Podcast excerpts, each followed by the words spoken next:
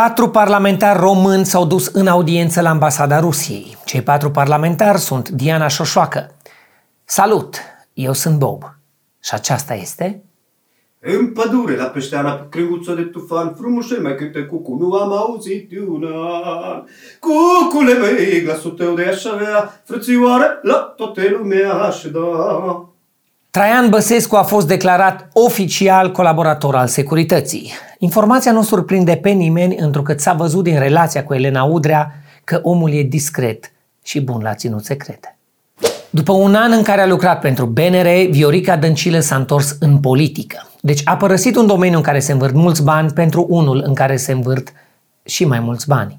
Partidul în care s-a înscris aceasta se numește Națiune Oameni Împreună. Cu ajutorul acestuia, Viorica Dăncilă își dorește să muncă să muncă proiecte bune. să muncă proiecte bune. Dorește să... Cu ajutorul acestuia, Viorica Dăncilă își dorește să muncă proiecte bune. Sute de incendii de vegetație sunt pornite în fiecare zi în România. Situația a devenit atât de gravă încât serviciul de avertizare RoAlert a trimis un mesaj prin care le cere oamenilor să nu mai dea foc câmpurilor, că nu vin tătari.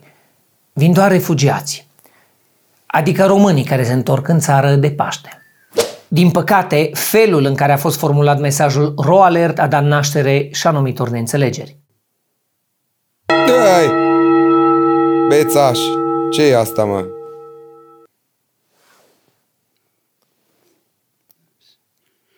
Zice, pe scurt, nu mai dați foc, mă, nebunilor.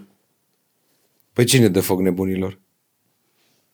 Ministrul Educației Sorin Câmpeanu a anunțat că anul școlar va avea o structură diferită bazată pe un sistem cu 5 module și mai multe vacanțe. Pentru că asta îi lipsea școlii românești. Vacanța. O inspectoare antifraudă a fost prinsă în flagrant în timp ce lua o mită de 100.000 de euro, devenind astfel o inspectoare anti-antifraudă. Inspectoratul de poliție al județului Dolj a deschis o anchetă după ce s-a aflat că angajații de la trupele speciale erau obligați să cotizeze lunar câte 10 lei pentru produse de igienă. Săpunul cumpărat din acești bani era folosit pentru a spăla imaginea poliției. Mai multe despre acest subiect ne spune colegul Dragoș, actual expert în igienă personală și fost femeie de serviciu într-o secție de poliție. De fapt, Bogdi, săpunurile cumpărate din aceste fonduri erau echipament de lucru. În unele cazuri, oamenii care încălcau legea primeau de la polițiști, în loc de amendă, o săpuneală zdravănă. Serios? Nu, Bogdi, asta e o glumă pentru boomeri, că știu că publicul tău are pe... publicul nostru are peste 50 de ani. Ok, dar totuși, care e faza cu săpunul? Productele de igienă erau destinate cel mai probabil polițiștilor de rutieră care stau cu radarul ascuns prin tufișuri. Ei au nevoie de extra săpun, fiind printre cei mai jegoși dintre pământeni. Serios? Nu, Bogdan, asta e altă glumă, a doua. Că publicul tău bătrân a uitat-o deja pe prima. Publicul nostru. De fapt, se știe că polițiștii români nu prea fac nimic în timpul serviciului, doar stau cu palma în cur. Săpunurile alea erau ca să se spele pe mâini la finalul zilei. Hai că nu-i chiar așa. În București, polițiștii au prins trei bărbați care i-au luat unui pensionar 60.000 de euro. Nu e prima dată când polițiștii prind astfel de escroci și nu e prima dată când auzim că un pensionar are la saltea niște zeci de mii de euro. Cum se poate strânge o asemenea sumă dintr-un salariu mediu, ne spune Adrian Cucu, oligarhul din Feleac. Destul de simplu, Bogdan. Când merg la cumpărături, nu dau bani pe plăsuța aia de plastic. Cam sacoșa aia pe roți, câștigată la promoție la farmacie. Și uite așa, 10 bani cu 10 bani fac mai multe milioane. Wow! Serios? Da, Bogdan, da! Așa am strâns 100 de mii de euro. Am economisit bani pe punguțe. Am închis robinetul în timp ce mă spălam pe dinți, să nu fac risipă de apă. Am stins becul când am făcut sex, să nu consum curent. Am ținut termostatul pe 19 și am pus o haină pe mine. Să nu consum gaz. Și, în plus, mi-au dat ai mei restul de 95.000 de euro. Nu, că eu să la prost că tot întreb chestii. Atât, Bogdan, eu nu mai am, deci nu mai sta, zi!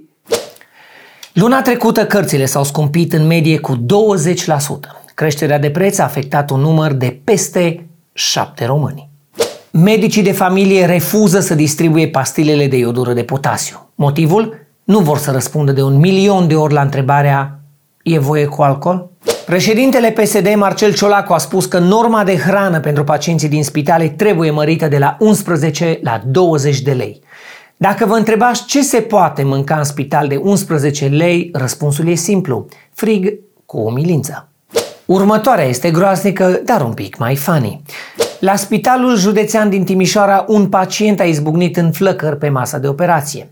La cât de sărace sunt spitalele de la noi, pun pariu că și flăcările a trebuit să și le aducă de acasă.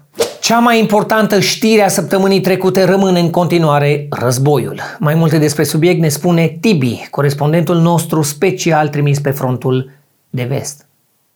Da, Bogonete, așa e. Cea mai importantă știre de săptămâna trecută a fost războiul dintre Will Smith și umor.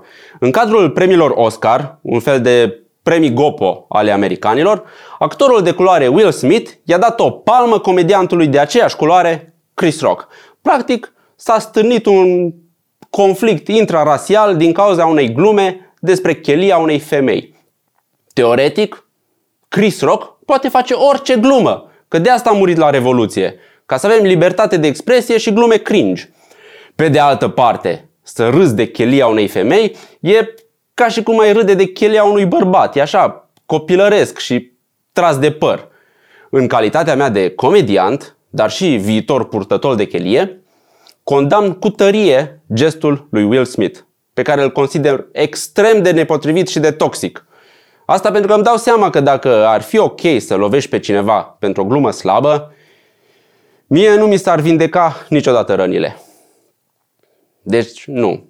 Nu e ok să faci glume despre o femeie care arată ca pionul de pe tabla de șah. Continuăm cu știri despre războiul ăla pe bune. De la începutul conflictului din Ucraina, oligarhii ruși au pierdut circa 50 de miliarde de dolari. Pare mult, dar tradus în bani românești, asta e ca și cum aș uita eu o monedă de 50 de bani în căruciorul de la supermarket.